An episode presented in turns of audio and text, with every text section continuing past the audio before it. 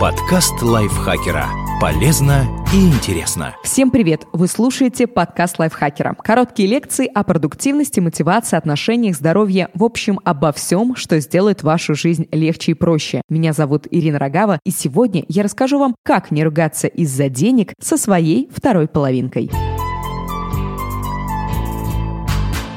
Проблемы бывают разные, но решаются они одинаково – подсчетами и переговорами. Сейчас расскажу подробнее. Вы по-разному относитесь к деньгам. Один из вас вырос в состоятельной семье и никогда не знал нужды. Другой с детства помнит, что значит сидеть на гречке до зарплаты. Сейчас вы зарабатываете достаточно или даже много. Но пока ваша половинка со спокойной душой тратит деньги на вещи не первой необходимости, у вас сердце крови обливается, ведь их можно было отложить. Что делать? Это редкий случай, когда компромиссный вариант действительно действительно удовлетворит обоих. Вам поможет бюджет на месяц и год. В нем вы зафиксируете все обязательные траты и даже сбережения, что успокоит одного из вас. Ну а второй сможет без зазрения совести тратить деньги, которые вы сообща выделите на приятные покупки. Ваша половинка много тратит. Вы получаете примерно одинаково, но за неделю до зарплаты у вас еще остаются деньги, а у партнера заканчиваются. Что делать? Между ситуациями, когда ваш партнер слишком расточителен и когда вам только кажется, что он тратит слишком слишком много, а есть принципиальная разница. Отличить одно от другой поможет учет расходов. Записывайте траты в течение как минимум месяца, причем это касается обоих. В результате могут выясниться любопытные вещи. Например, окажется, что расточительный партнер действительно тратит больше, потому что покупает продукты и бытовую химию на всю семью. Список необходимых вещей для каждого из вас не одинаков. Учитывайте это, когда будете упрекать половинку, что сами обходитесь одним куском мыла в год. Если же необходимость экономии станет очевидной, Перечень расходов поможет проанализировать траты и выяснить, на чем можно сэкономить.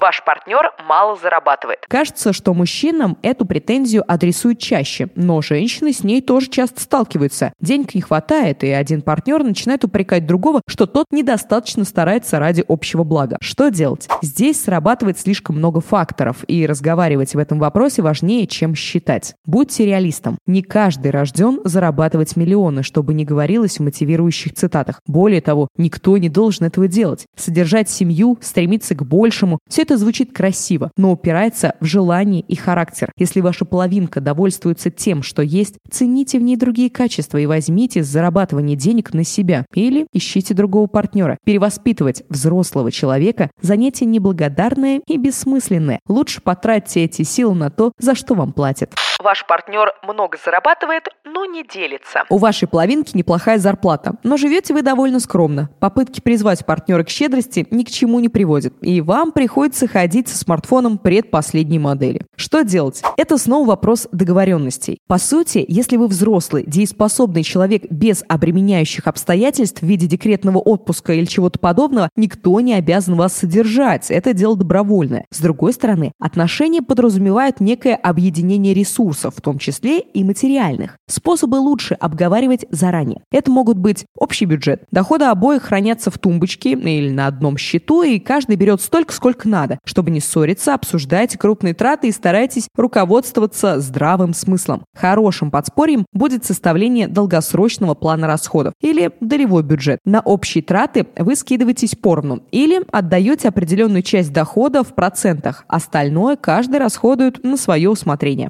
Вам вам приходится выпрашивать у партнера деньги. По какой-то причине вы не работаете. Например, находитесь в отпуске по уходу за ребенком, или партнер сказал вам «Да сиди дома, я смогу нас прокормить». Вы свою часть договоренности выполняете, но партнер полностью сосредоточил денежные потоки в своих руках, и вам приходится просить деньги на хлеб и соску для ребенка, а потом еще и чеками отчитываться. Что делать? Ситуация попахивает экономическим насилием, поэтому ссориться здесь уже неэффективно. Конечно, многие пары годами живут в ситуации, когда один из супругов не работает и кажутся счастливыми, но не у всех так получается. Наверняка, когда вы планировали декрет или карьеру домохозяйки, договоренности были другими. Сейчас вы полностью в зависимом положении, вырваться из которого непросто. Ссориться бесполезно. Рычаги управления все равно не в ваших руках. Если ситуация вас не устраивает, ищите источник заработка, делайте накопления и уходите. Ваш партнер сидит у вас на шее. Развернем ситуацию из предыдущего примера. Вы попросили половинку уволиться с работы и пообещали содержать. Однако доход снизился. Вы беспокоитесь, что не сможете прокормить семью и поэтому перешли в режим жесткой экономии. А это выливается в ссоры. Что делать? Сообщите, что ситуация изменилась. Обсудите новые вводные и примите общее решение. Такой разговор не выставляет вас в невыгодном свете. Наоборот, позволяет решить ситуацию просто и без потерь. А если нет, зачем вам рядом человек, который не готов вас поддержать? Когда вы молча закручиваете финансовые гайки, выглядите не спасителем, а абьюзером. Общего дохода не хватает на необходимое. Вы оба работаете, но даже двух зарплат не хватает на обязательные платежи. В итоге свободное время уходит на то, чтобы выяснить, кто виноват. Что делать? Вы оба нервничаете, и вас так и тянет обвинить партнера, чтобы снять часть ответственности с себя. Но на размер заработка это не влияет. Лучше обсудите, как вам быть дальше. Вы можете сократить расходы, это реально, даже если доходов едва-едва хватает. Сменить работу, найти еще одну работу. В отношениях нет того, кто по умолчанию должен взваливать на себя ответственность по обеспечению семьи. И если вам кажется, что партнер недостаточно старается, обратите внимание на то, что делаете вы. Возможно, потенциал спрятан именно в этом направлении.